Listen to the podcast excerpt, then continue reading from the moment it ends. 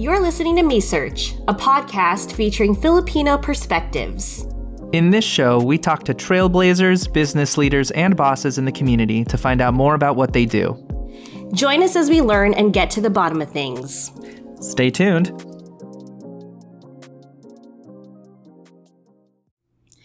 Hey, Dustin. Hey, Crystal. Hey, everyone. I mean, hey, everybody.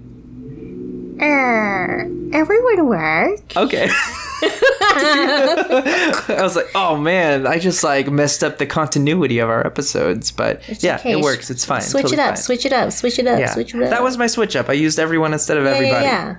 Surprise us once in a while. This is fine. Surprise! It's like it's a surprise every time you do it, but it's like an extra surprise when you like change it to everyone. Who What, knows? Next week, I come won't even say hello to anybody.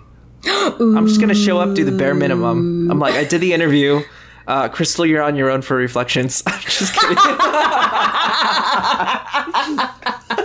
Oh man. that will be. I would have had to have such a bad day if I like made you do that.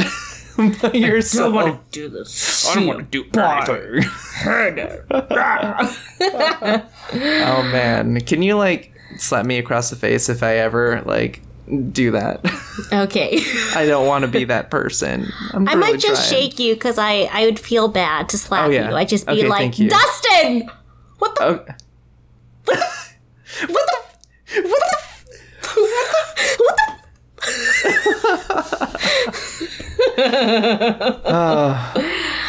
all right, so we have a cool episode.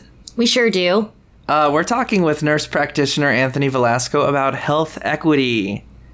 So Yes. that's super important. Um, what does health equity mean to you, Crystal?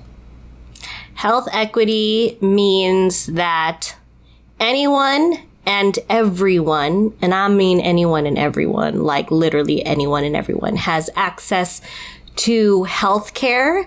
And when they go in for care, they're confident that they will get full and fair care.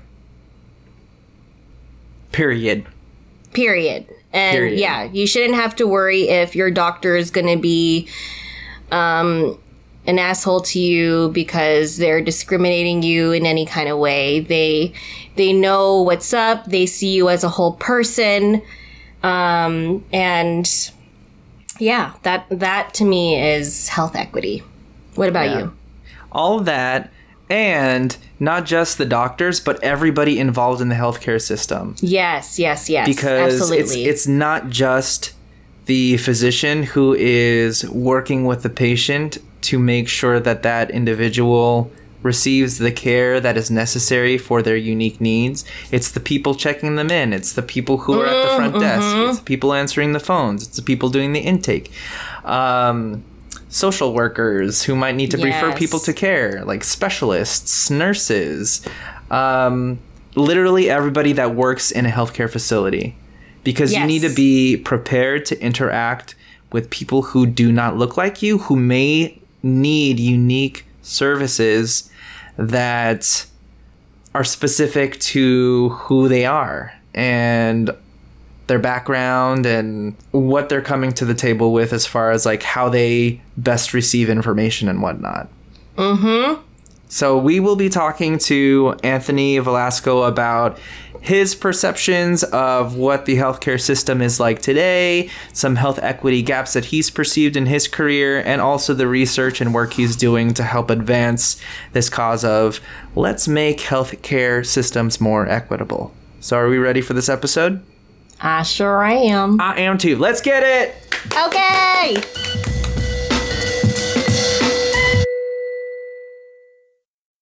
Okay, welcome everyone. Hi to Anthony Velasco, nurse practitioner Anthony Velasco. Today on Me Search, we have the soon to be PhD, uh, who is a nurse practitioner with a specialization in HIV care. And we'll be chatting today about the steps we can take as a society to create a more inclusive and equitable healthcare system. Yes, so. thank you for joining us, Anthony. Thank you. Thank you, Dustin and Crystal, for inviting me. Yeah. Absolutely. Um, yeah, this is such a loaded topic, and I hope the listeners will find some, you know, some resonance with what I have to say and my unique perspective as a clinician um, working with, you know, historically minoritized communities. Yes. Absolutely. I so knowing that there's, go ahead. Oh no no, go ahead. I'm good. I'm good. okay. Knowing that there's a lot of health disparity in the healthcare system just in the US, the work and research that you're doing, Anthony, is incredibly important. You're doing research on compassionate and equitable healthcare. Um, can you talk to us a little bit about you, your background, and what drove you to this sort of work? Uh, yeah, um, so I'm a first generation Filipino immigrant. Um, I grew up in Cavite, which is you know an hour south of Manila, um, and my family moved to California when I was 18. Um, I received my undergraduate and graduate degrees from San Diego State University in San Diego, California. Um, I started my career as a nurse um, and eventually as a clinical nurse supervisor at the University of California, San Diego, um, particularly in the infectious diseases unit. So my entire nursing career have always been working with people living with HIV um, and, um, you know, historically oppressed communities.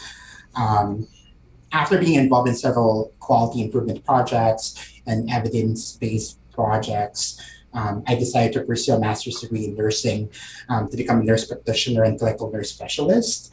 Um, and then after graduating my boards, um, that's when I decided to move to Palm Springs, California, where I currently practice as a nurse practitioner uh, at the Federally Qualified Health Center. Um, what else? I've been a nurse for over a decade and have been practicing as a nurse practitioner for the past five years. Um, I'm trained in two advanced practice nursing roles, which is nurse practitioner and clinical nurse specialist. I'm also a credentialed HIV specialist, as well as a certified high resolution anoscopist, which is basically um, a way for us to look and detect um, anal cancer among high risk population groups. Um, in my role as a nurse practitioner, um, I'm involved in several clinical trials funded by the National Institutes of Health, um, as well as the AIDS Malignancy Consortium. Um, I also lead our gender wellness program, which provides specialized primary and gender affirming care to transgender and gender diverse people. Um, so that's that's me in a nutshell. That's a big nutshell. you are doing work. I try, I try. I love what I do, and I love being involved in so many different yes. things. Yes, we love to hear it. I know. I don't. I'm an artist and an educator, so I don't know much about you know the the healthcare industry and and what you do. So I'm excited to talk to you. Um, about the kind of work that you do just just talking about like your your trajectory getting into nursing and just just for context, how do you in your program do you get to choose specifically what you practice as a nurse? Um, how does that go? I'm just curious, and maybe others are curious about like uh, how it goes or what you do when you're studying nursing. Yeah, so there's actually a lot a, a lot of different ways to become a nurse. So um, some people can become a nurse uh, through an associate degree or a bachelor's degree. Uh, but some people also do a master's entry program where they have a bachelor's degree in a different field and then decided to go into nursing. Um, all of those, um, uh, all of those pathways allow you to take the board exam, which is called the NCLEX. And then after passing the board exam, you'll be able to practice as a nurse in different fields. So it can be anything from inpatient care to outpatient care, a variety of population groups from babies to older adults or, you know, um, any specializations as well. Do nurses typically do the kind of like research that you do, like when they are on the field and such? Because this is, this is new for me hearing all of the things that you're doing.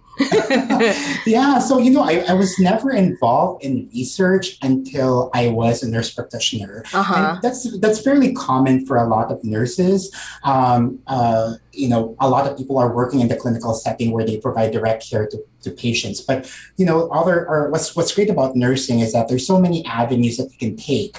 Um, so for some people who um, who have their RN license, who are not necessarily practicing as a nurse practitioner, a clinical nurse specialist, or a nurse midwife, a nurse anesthetist, um, they can be involved in research as research nurses. Um, so there's pathways in that uh, in that regards as well. Cool. Thanks for thanks for the context and thanks for the info. It's very interesting because you know I have uh, obviously a lot of friends and family who are nurses, um, but like we don't really talk about or they don't tell me about like what they're doing typically. It's just like oh i went to work and that was it you know? Um, so it's really cool to hear such a nuanced experience from you so far and we're going to hear more and i'm excited to hear about it Yeah, and it's you know it's such a great reflect. You know, it is a reflection of how it is in in nursing. You know, like in it, it just reminds me of how my entire nursing career, my nursing education, I've never had a Filipino nurse that is a professor or Mm, a yeah. PhD level nurse uh, that's Filipino. Even though in California, what 20% of Filipino nursing workforce is Filipino, uh-huh we are so underrepresented in academia and research and in leadership positions. why do you think that is It's such a loaded question. There's a lot of different, there's, a, there's, there's a lot of different factors to that. I think um, a lot of Filipino nurses work in um, direct patient care, and I think that's one of the main reasons why. mm-hmm. Um, I don't know. I'm not sure. hmm Well, that makes it all all the more important that you are pursuing your PhD. Yes. Yeah. Can you tell us a little bit about why you decided to take that extra step in your academic career? Um, hmm. So, um, in my role as a nurse practitioner, um, I, I mentioned about me starting the uh, the gender wellness program um, in my clinic, um, and there's such a big need for gender affirming care. hmm Um, I would have patients who would drive two, three hours to seek care in this clinic um, because they could not find um, clinicians who have experience or are competent uh, to provide gender affirming care. Um, I would have um, patients who are who are told that you know that they have mental illness because of their gender dysphoria because of being transgender um, and I think that's just a, so so unacceptable. Um, and me studying stigma and looking at barriers to care among transgender and gender diverse people, particularly in access to care, I think will provide some insight in. Um, in how we can make culturally informed programs and interventions that will allow transgender and gender diverse people to be involved um, in their care by engaging in primary care. Wow. oh You're doing important stuff, buddy. yes you are like you know, you know I, I, I think it's just a matter of like having the structures, right, Yeah. to create programs like Yeah. that. Like, I remember when we started a program, um, within one year of formalizing our program, we were able to increase the number of um, transgender and gender diverse um, people who identify as transgender and gender diverse Mhm. by more than 400% Mm. within one year of starting the program. So people are there. It's just a matter of creating those programs and having equitable interventions and programs that uh, and, and spaces where they're able to provide to receive care. Wow. Props to you. Yeah Props to you. you and the work that you're doing and your colleagues as well. Shout outs to your colleagues because shout outs to your colleagues as, as yeah. yeah. because as you were saying as you alluded to like there's not enough spaces like this and we need more because it's important mm-hmm. for the sake of health equity That's right.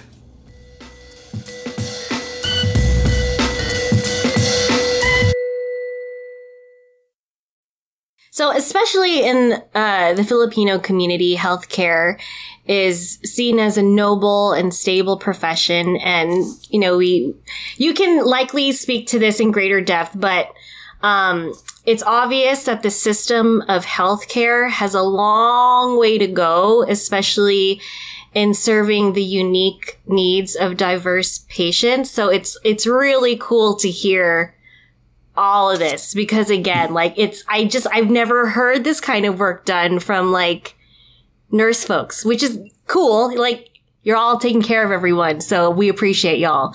But it's really cool to see this like extra this like this different level that I've never really heard about. Um, but going back to, to, to the work that you're doing, can you tell us about some health equity gaps you've seen in your career that you, you can educate us on? Yeah, thank you for, for that really good question. Um, uh, regarding health equity gaps that I've seen in my career, well, there's a lot. Mm-hmm. and I mm-hmm. think that really um, influenced how I practice and how my career trajectory has been. Um, since I work with people living with HIV, let's talk about that first. Um, you know, LGBTQ plus people are disproportionately affected by HIV, particularly men who have sex with men and transgender people of color, particularly. Um, in the US alone, you know, about what, 1.2 million people in the US are living with HIV, and about 13% or about one of seven do not know about their HIV infection. Mm-hmm. Uh, if you look at HIV infection by ethnicity, um, Black and Latinx people make up about 60% of all people living with HIV. So there's the big disparity there as far as, you know, ethnicity living with, um, uh, ethnicity of people living with HIV. Um, and then when you look at um, transmission category, about 66% of people living with HIV got infected through male to male sexual contact. And then if you look at like gender identity, for example, um, of all transgender people living with the uh, living in the U.S., um, we estimate that about four in 10, so 40%, um, are living with HIV. So again, that's such a big disparity of care there. Um, now, in regards to my research, particularly with transgender and gender diverse people, um, they also experience so much diver- um, uh, so much disparities in care, uh, in healthcare, particularly in access to care. Um, we, when we when we look at um, at populations, right? Currently, we estimate that 1.4 million Americans identify as transgender and gender diverse in 2016. And this was actually double the amount of, um, of what we estimated transgender and gender diverse people are in 2011. So looking at um, like surveys, the more current surveys, we see that there's a trend, uh, an increasing trend of people who are identify, identifying transgender and gender diverse. And as the number of transgender people are expected to rise, you know, the number of TGD people affected by healthcare disparities um, is also likely to increase. And that really underlines the importance of creating um, uh, gender affirming services for TGD people for transgender gender diverse people.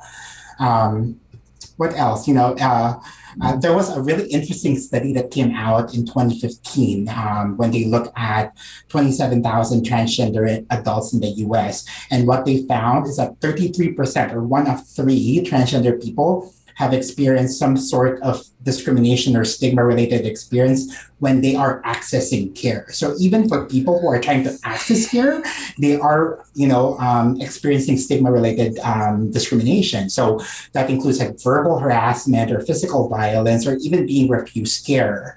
Um, so it's not really surprising why, you know, uh, more recent studies are indicating that 30 um, uh, something percent of transgender people delay or avoid healthcare services because of this stigma related experiences. It's a lot of like information. I mean, I can no. go on and yeah, yeah. yeah, I can I can go on and on about this is just in healthcare, but if you look at um, at other um, uh, uh, what do you call this um, other areas. Um, mm. There's a lot of like discrimination and stigma related experiences uh, as well. Um, I was just checking um, the number of legislations right now, just in July, just this month, there's 25 bills across 22 states. Um, that have been submitted to limit healthcare access among transgender people. Mm. And some of those bills actually aim to criminalize clinicians such as myself by providing gender affirming care to trans people. And some of those legislations are actually um, they wanted to redefine um, child abuse to um, include gender affirming care.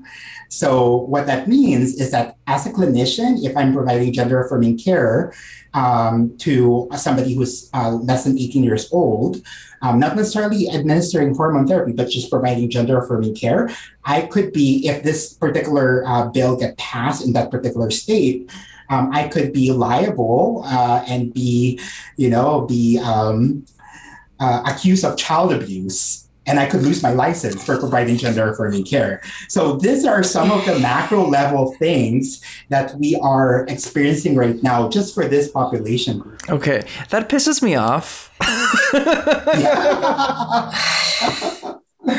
right, right. clarifying question, or maybe not a clarifying question. Let's let's talk Sure. about this a little bit. There's um so there's legis- legislation that's being proposed. You were saying that will essentially criminalize the work that you're doing. I'm assuming, and maybe you can speak to this a bit, that the people who are lobbying for this are not actually healthcare professionals. That's correct. Okay, so that's Yeah. that was an assumption that is happens to be true. Can you can you talk a little bit about what the conversations are like with within healthcare professionals settings about these legislations? What are people in your field actually saying? Well, everybody's upset for obvious reasons. Uh-huh. Um, and you know, if if one of the things that we're trying to create here is like to improve access to care, right? Mhm. If we're creating macro level barriers such as legislation, structural barriers, systemic barriers, then how can we engage transgender people in being engaged in care and therefore addressing all these health disparities they may have? Because we know, you know, transgender people also have higher risk of suicide, higher risk of depression and anxiety, higher risk of um, STIs, HIV, um, higher risk of cardiovascular diseases, respiratory diseases. So in almost all categories, transgender and gender diverse people are not doing really well. And I think one of the reasons why that's the case is that you know people are not engaged in primary care. So if we're creating more barriers for people to engage in primary care, then we would you know, we would just expect that this barriers or this, this disparities in care and, and this health health outcomes will just widen. The gap will just widen even more.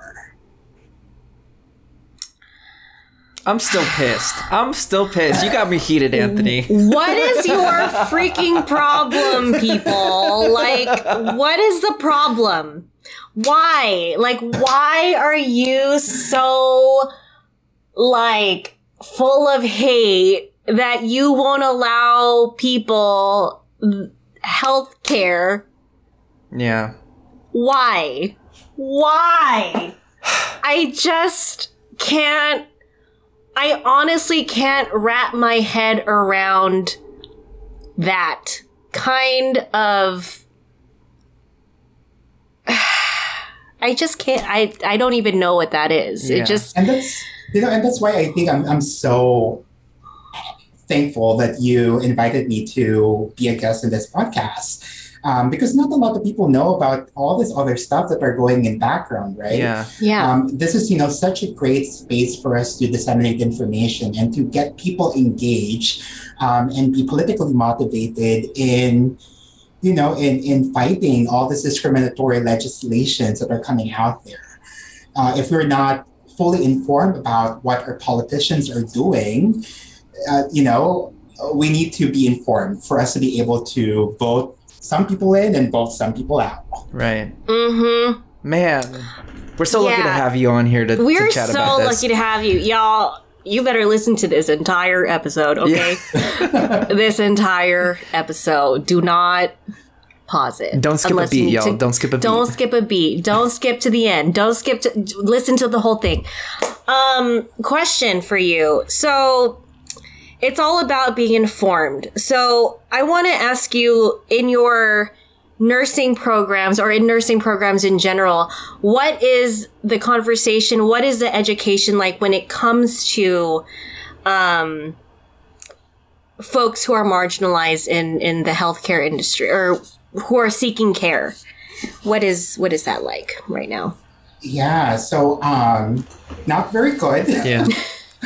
Um, so you know, um, there's uh, we have a long way to go. Um, it's getting better. It's definitely much better than when I started when I was doing my undergrad. Um, there's definitely more programs now who are, um, are, are very active in making sure that their curriculum are culturally informed, that they teach about cultural competence and cultural humility, um, about discussing about um, you know historically oppressed people such as LGBTQ plus uh, people. Um, you know, there was a study that came out um, a couple of years ago looking at um, uh, medical schools in the US and Canada. And uh, when they look at the number of hours of LGBTQ plus related content in the medical curriculum, it was just five hours in the entire medical curriculum. Five so, hours? And, yeah. and, wait, and, and, and, and how long are you studying for? right. So just five hours in the medical curriculum. It's even worse in nursing. So, you know, there was a study that came out too when they look at um, the nursing curriculum of uh, US nursing programs, and they found a median or an average hour of 2.2 hours of LGBTQ plus related content in the nursing curriculum you know, granted, this was, you know, a few years ago. Um, and definitely there's more and more programs now um, who are uh, being mindful and being cognizant about adding this kind of like topics in their curriculum. Uh, but again, this is still, we're still behind. We're definitely still behind. Like in my program, in my undergraduate program, I really don't remember having an LGBTQ plus related like lecture. Mm-hmm. Uh, the only lecture that was even remotely associated with LGBTQ plus health was a lecture that I presented on on PrEP, on pre-exposure prophylaxis, yeah. which is a medication that somebody would take to prevent mm-hmm. HIV um, if they were to be exposed to HIV, and that was me presenting the topic. Uh, so um, that so was you. That was me. So there, there's definitely you know. Um, there's definitely uh, we have a long way to go, and and um, I'm really hopeful that more and more programs are incorporating LGBTQ plus topics and other other topics as well um, in their curriculum. So so. I imagine that the counter argument would be, well, how many hours do you expect us to add to a health professional preparation program? Because it's already X amount of hours, months, or years. Um, how do you respond to such a counter argument? Uh, what I would say to that would be incorporating, um, you know, incorporating LGBTQ plus topics in anything, or just not just LGBTQ plus topics, but um, any topic that would improve our cultural humility, right? Yeah. Like for example, when I was um, uh, when I was doing a lecture uh, for UPenn um, uh, last semester, um, I was talking about HIV and um, uh, we were talking about rates of HIV. We were talking about um, you know uh, transmission, and one of the uh, one of the points that I uh, you know that I wanted to make is that you know sexual orientation, gender identity, and ethnicity and race are not the risk factors for HIV or any health condition for that matter, right? Instead, it's about stigma, homophobia, transphobia, racism, along with poor access to um, social determinants of health, such as education access, healthcare access, safe housing, um, transportation, job opportunities, and income. All of those contribute to why LGBTQ plus people, especially transgender people of color, face many of these health disparities. And you can incorporate that in when you talk about cardiovascular diseases. You can mm.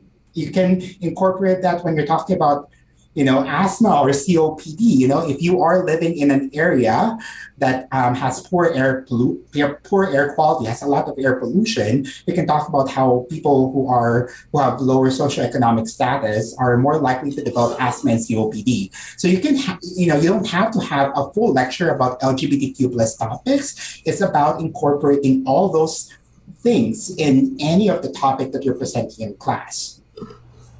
Good answer. Good answer. I mean, it, it just goes to show how everything is related. Like mm-hmm. your profession is related to another profession, is related to another profession, is related. So I feel like, you know, a lot of people think that their particular area, professional area does not intertwine with the rest of the world in some ways, but we're all connected, y'all. Like the way that we, we interact with our government, the way that we interact with everything, it all affects it, including our healthcare industry and how we receive care. And it's just, I don't know how many times I need to tell folks this. And I feel like if anyone's listening, like, y'all, we got a nurse practitioner here telling us that everything matters, right? Um, and everyone, you know, all these factors factor into these health issues. So everything is everything, y'all. That's right. I mean, every, everything is connected, and I think Yeah. that's the reason why, you know, for my dissertation, I wanted to to use an ecological model, looking at the individual, you know, micro level interactions, meso level interactions, and macro level interactions, because all of them are interconnected, Yeah. and you know, um, they are. All of these things affect how we live our lives. yes.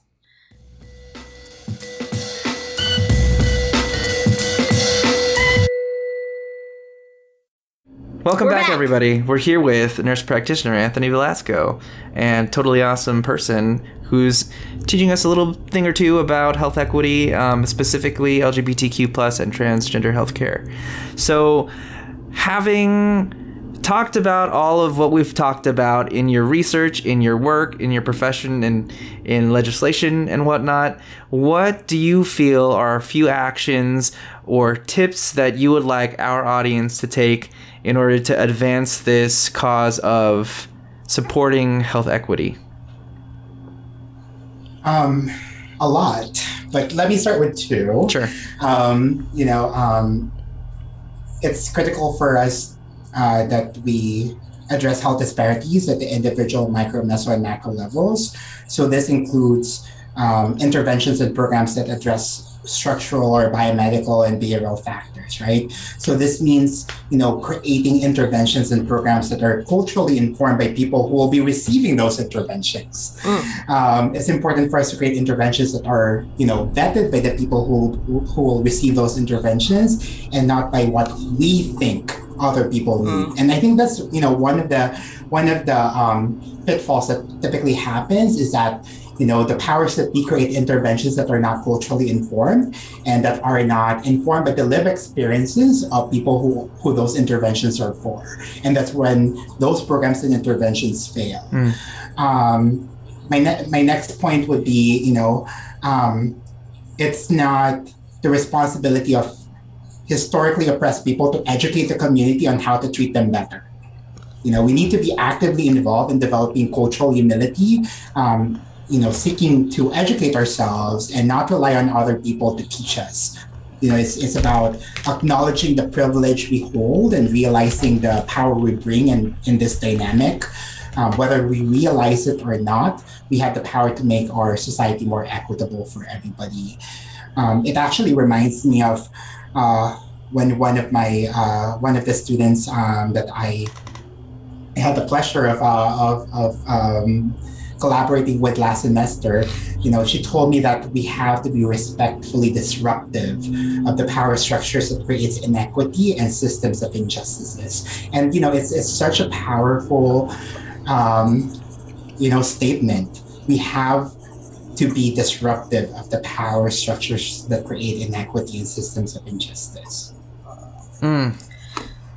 I love the Yes, sound of that. I love the sound of that. It's my favorite song, Anthony. Yes, yes, me too. play that back. Ooh, play that back again. Ooh, play that back again. Oh my god.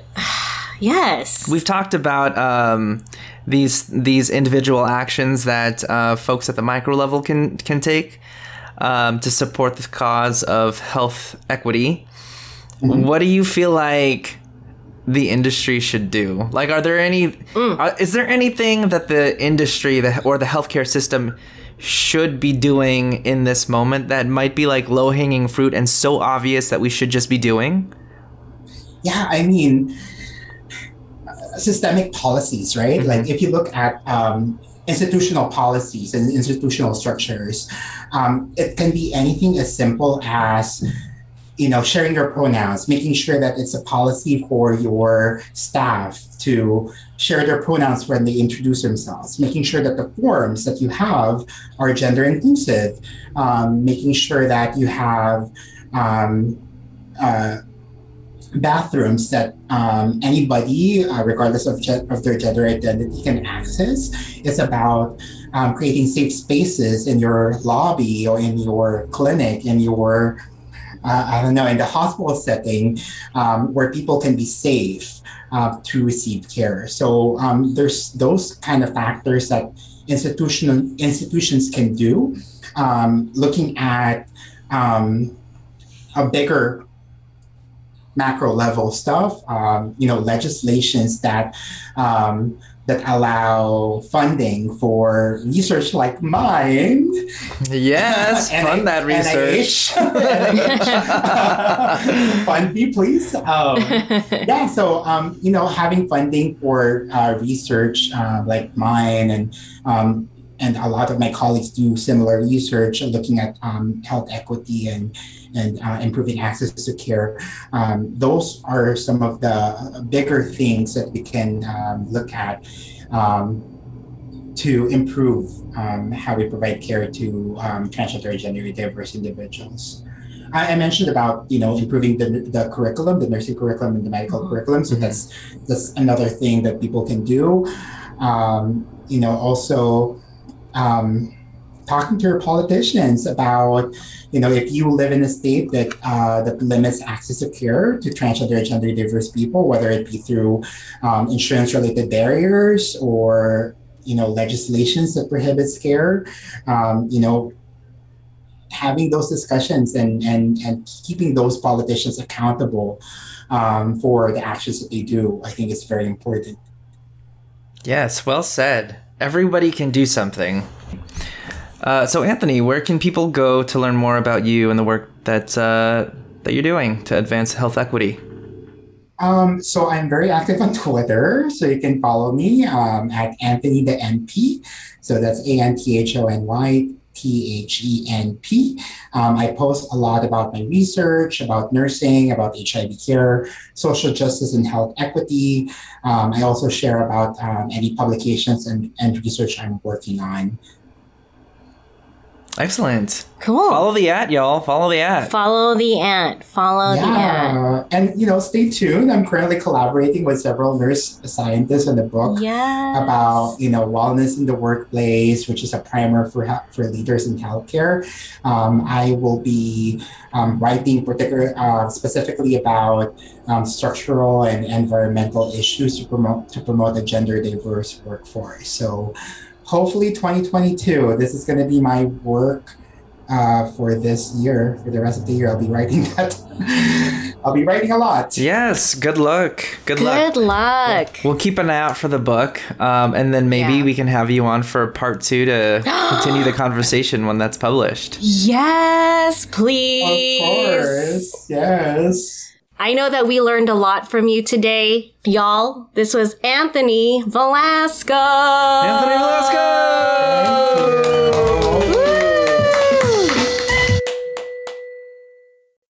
Okay. Okay, y'all. That was nurse practitioner Anthony Velasco, and I want to call out before we uh, say anything else. We know, we know that this is our first person that we've had to speak on any sort of healthcare professions because, especially in season one, we wanted to focus on uh, diverse career paths and educational paths that may not traditionally be what uh, one might expect from a Filipino or Filipino in America. Um, because I think the norm or the expectation is medical field um, as a career path. Um, but having said that, I think it's so important that we do have people go into the medical profession if that is your calling because Yes. as we learned in this episode, it's so important to have uh, people who look like us delivering care because that contributes to um, health equity. In that, you know, people who look like you will know what your needs are or will be more compassionate to what your needs are. People who understand you will be more um, receptive of your unique needs. So that's one way Yeah. to uh, improve health equity. You know, it's Go ahead. Ooh. You know, I it, this conversation has also made me want to have more conversations with my nurse friends and family in a in a deeper way. Um, I I hope that I can have more conversations that go really deep. Um, like our conversation with Anthony, because I, again, I've never had a conversation like this with someone who is practicing medicine. Um, and I just wonder if any of my um, friends or family who are in the medical field are open to that because I, I've never seen an opening for it really. Um, uh, knowing that so many more folks, of course, are in the medical field within the Filipino community, um, knowing that there's there's so many of us who are in that, I, I haven't had enough conversations with them on this level, and I, I just hope that there is space for that, um, and op- more opportunities for that. Yeah, and this was a really it was a really great conversation. And I think for transparency on my end, I think my perspective on healthcare as a profession has been very financial based. Um as far as being a stable career and having a high return um, salary wise. So I think that has been very surface level and it's great that we have had an opportunity today to speak to someone that can give us a picture of what it looks like when you're actually dealing with people. Like what is the interaction that you have with the people? What is the contribution that you are making to society as opposed to like okay i'm setting myself up for financial success. And i think that was that's the basis of many of my initial conversations. When i was initially choosing my career as a young person it was like healthcare medical field that's the way to go because you'll be set for life financially it's very like much using a different lens and i have such a great respect even more so after today knowing that um, there are people there are filipinos in the field doing work that helps the lives of marginalized populations Yeah, I think that is very specific. And um, I honestly would like to see more of that. And I think um, something that he said is that there there hasn't been really any Filipinos who are teaching within these programs. And yeah, um, why is that? Like, I would love to to to see more leaders come up in in this field who are Filipino because there's a lot of us there, and um, yeah, if if you have if you are in the medical field and you have any perspective on this, we'd love to hear from you as well. yeah And if you're itching to maybe be a leader, go do it because we Yeah. need them we need them. We need them. So, Crystal, any um, major takeaways from this conversation that you will uh, remember well beyond today? there are many many things that i can take away from this conversation because it was just so enlightening and um, so eye-opening um, but what sticks out at this moment is what he said about how we need to have interventions that are created and vetted by the people these programs are created for and you know, I think it's interesting how people have a say about people that they know nothing about. you know? Yeah. It's kind of no, it's not kind of. It's arrogant and disrespectful. Just like straight up. like yeah. I just don't even know how you can speak on that and why you think you have the authority to do so when you have no fucking clue. Anyway, um, you know, yeah, just because you're in a place of power doesn't mean that you're all knowing. Sorry about it. Yeah, that's true. that's I'm so not true. sorry about it. I'm not sorry about it. And it's important that we do the work also. So like, um, he also said something about like we can't rely on we also can't always just rely on folks who are within these communities to get you know that information like you have to do the work also right mm-hmm. so these things need to work in tandem with one another. Like, if you are in the healthcare industry and you're not identifying, if you can't identify with the person coming in, you need to do the work to try to understand them. Because in the healthcare industry, I believe that you're supposed to be caring for people. And if you're caring for people, you have to care for all people who come in. And if there's certain people that you're, you don't know about and you're caring for them, how do you expect to care for them when you don't know anything about them? Right. And I think it's also like on the same token, by the same token, on the same token, mm-hmm. like you you cannot assume to know things about people. Yeah. You cannot assume that they are like you. So yeah. you have to come in to any space, whether that's health education, health care, or any other space, mm-hmm. not assuming that you know 100% about that individual's life or lifestyle, identity, or background, health background. Yeah. Like be open, ask questions, and also like do the work like Crystal said. You know, yeah. try to be mindful. It's all about like cultural humility. Yeah, I love I've never heard of that this this phrase cultural humility, but I think that yes, that encapsulates it all. But you know, it's it's I will say it is concerning because I do know some people in the healthcare industry who are unfortunately very bigoted and homophobic.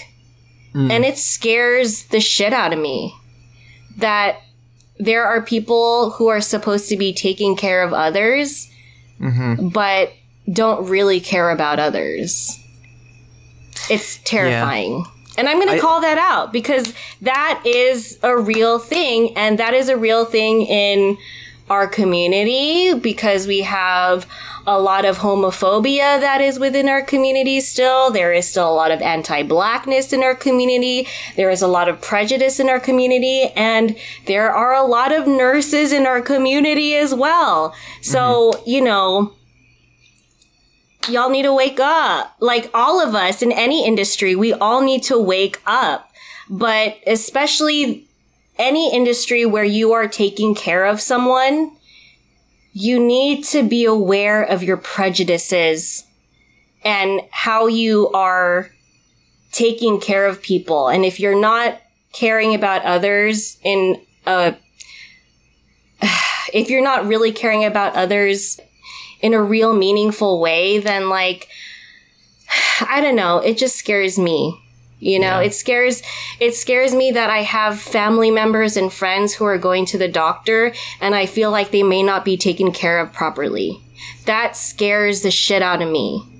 It really yeah. does. So if you are in the healthcare industry, especially if you're Filipino, you know, because there's a lot of us like please do the work. Yeah. I fear for my family and friends when they go to the doctor or when they go get seen by specialists, anybody, you know? Mm-hmm. And I know, like, going back to your thing about prejudices, like, everybody has them. Everybody yeah. has them. Yes. Um, and, but as, like, a healthcare professional, that's something that you need to put aside because you need to care for that life first and foremost. Mm-hmm. And if you don't think that you have prejudices, you have something else. It's called unconscious bias. yeah. Break it down, boo. Break it down. It's Break it bias. down. Yes. And yeah. I know that I do, but I'm always trying to check myself. You know, like we all do. Like Dustin said, we all do. Like none of us are innocent of yeah. this because that's how society has been and we have all grown to know all of these awful things that we need to unlearn. And, mm-hmm. you know, we're not knocking on you. We're just saying like, if you, if you are a believer in kindness, like truly, then you got to check yourself. And there's nothing wrong with checking yourself and there's nothing wrong with checking others. Yeah. Um, be, as he said, as Anthony said, be respectfully, be respectfully disruptive. That means being respectfully disruptive in, you know, the space that is within arm's length and also in your professional settings. And if you're in the healthcare industry and you see that there is a huge disparity in how people are taken care of and you have the power to, to change that. You do, but you have to speak up. And you can't also pretend like it's not happening because there's also a lot of that. Yeah. That speaks to kind of like the individual interactions that Anthony was talking about, or like the individual actions people can take. Um, yes, people have the capacity to do their own research, to vote for who, for, to vote for legislation and for leaders who will be able to have their finger on the pulse of what needs to happen and what's going on in terms of healthcare equity. But there's also a responsibility that institutions have to make sure that diverse populations are receiving adequate healthcare and have access to adequate healthcare. And that means changing some policies. Like Anthony made made the um, example of ask for people's pronouns. Like that's such an easy thing to do, but it is a demonstration of how open that healthcare setting is to gender diversity. S- Just a simple thing as asking for your pronouns. Yes, I I put my pronouns in my email signature. And you know what's really interesting is that some of my students have asked me like, "Oh, what is it why do you put your why do we need to know that you're she her hers?" you know, It's like a, why it's a is good that conversation starter. Yeah, it's a Yeah. great conversation starter. And we've had really wonderful conversations about about you know how people identify in ways that some of my students had no idea Mm-hmm. about. And now they know. And like it's really cool to see like even one of my students was like, "Oh, um uh, she's she's like a uh, she's a senior citizen and uh, she asked me about this. And she's like i just want to understand because i don't want to i don't want to like disrespect anybody. I'm like well i appreciate you asking because that's important. And um, she actually had the opportunity to share pronouns with someone and that person was very um, was very grateful that that was out in the open f- in this conversation because especially the older generation you know like they're not really going to ask Yeah, about like a pronouns new- but whoever she for them, yeah. yeah however she whoever she was speaking to was really like saying thank you for trying to understand you know like That's awesome. I'll also yeah add. it's the little yeah, things absolutely. I'll also add that it's not just asking for people's pronouns; it's offering up your pronouns. Like putting on the table, like this is who I am, sets a great foundation for this is a safe space for you to now share who you are. yes Yeah. Yes. And, you know, just, yeah, even putting it on my emails, like Yeah. it offered a space to talk about something that is important. And it was a safe space. And yeah, and not just for like people who are trying to understand it, but like for folks to know that like when you come into my classroom, I will love you and accept you. Yeah. There's a lot that comes there's a lot of um underlying things that can be gleaned from you just offering your pronouns. Yeah, Yeah. truly. So that's low hanging fruit that institutions can that institutions can implement in terms of training their employees, making it a po- a policy to have that be part of the intake conversations.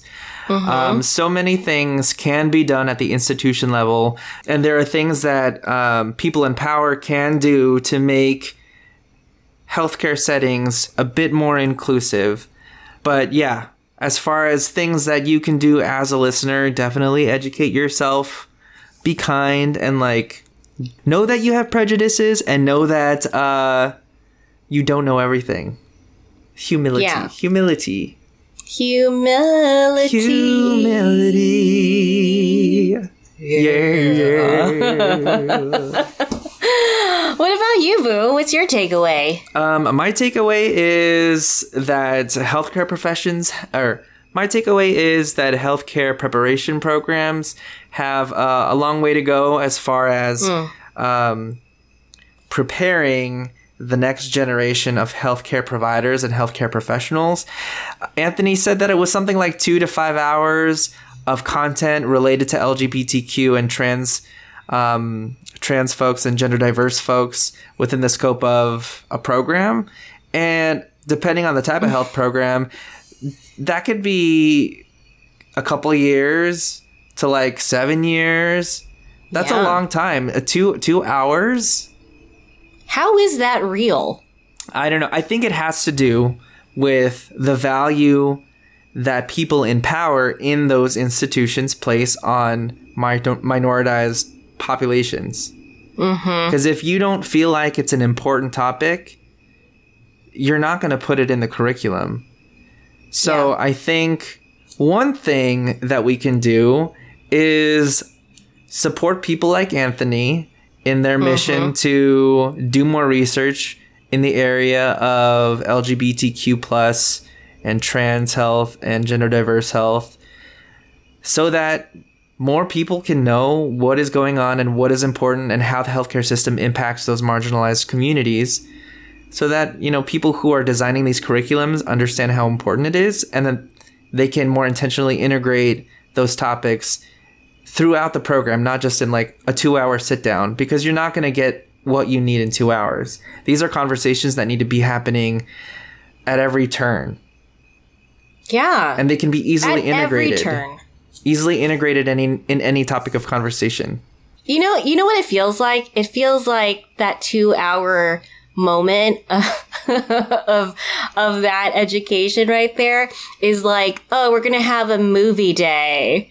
And it's just like a two hour movie. That's what it feels like. Like, you know, when you go to go to class and it's like, oh, we're gonna have movie day to learn about the like I don't know the female reproductive system or something. Yeah. And they just throw in a movie and it takes up the entire class time. yeah That's what it feels like it would be. Yeah, the way that the analogy that comes to mind and that might apply in this scenario is like driving. You might watch like a 2-hour video on like the dangers of speeding, but you don't know really how to drive safely unless you have more experiences actually practicing driving.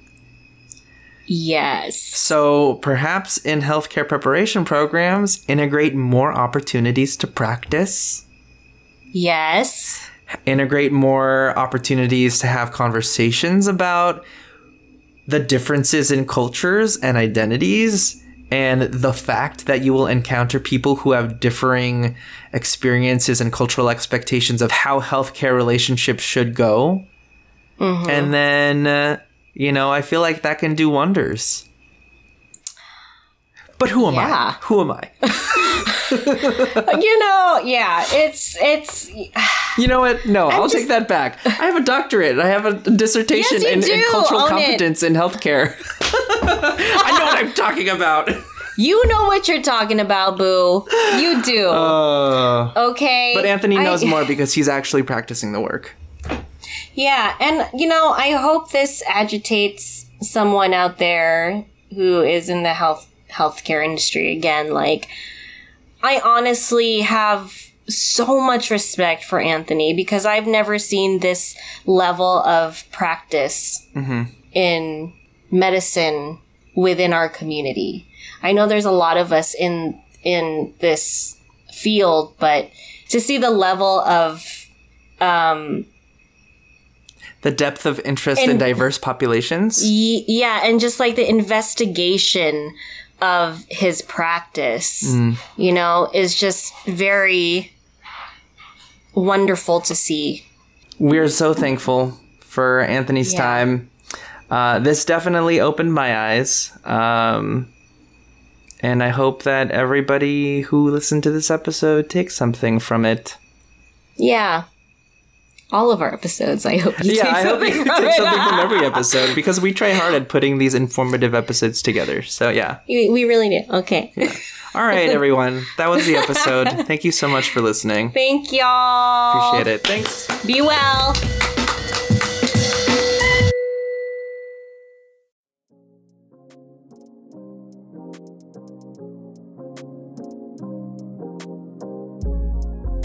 Thanks for listening. Me Search is produced and hosted by Dustin Domingo and Crystal Tugati. Editing by Dustin Domingo. If you enjoy Me Search, make sure to share, subscribe, rate, and leave a review wherever you get your podcasts. Also, make sure to check us out at mesearchpodcast.com and follow us at mesearchpodcast. We're gonna get to the bottom of things. This is Me Search, folks. Woo!